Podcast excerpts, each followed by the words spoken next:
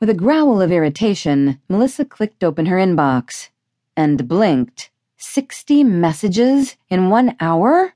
The most recent was from her brother Ross. She could practically hear his voice in the regarding line. Open your damn email and call me. She paused for a moment when she saw the email, with a single link illuminated.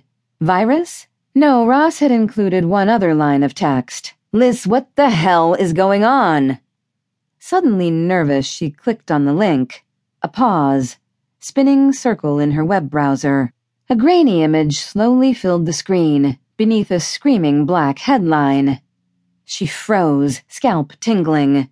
No, no, no, no, no. But there she was, holding Garth's hand as he helped her from the passenger seat of his Tesla.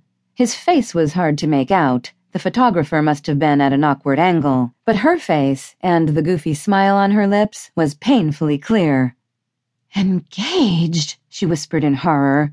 Ready to tie the knot? The photographer must have been hiding in a doorway a few doors down from her townhouse, or maybe even lounging by a streetlight, camera hidden somewhere in the fold of a long coat. She would never have noticed him. Even if she had, she never would have thought he might be waiting to take a picture a picture that would appear on the cover of a tabloid viewed by millions of readers. Only one word described this situation disaster. Complete and total disaster. She dropped her head into her hands. She was going to jump off the Verrazano Bridge.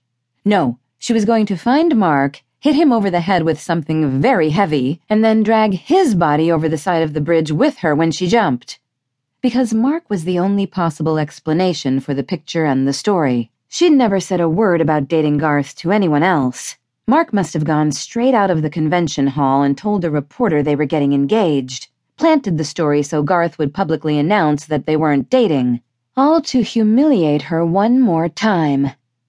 She dug her phone out of her purse, hands shaking. She'd turned off the ringer for Garth's speech yesterday and had evidently forgotten to turn it back on.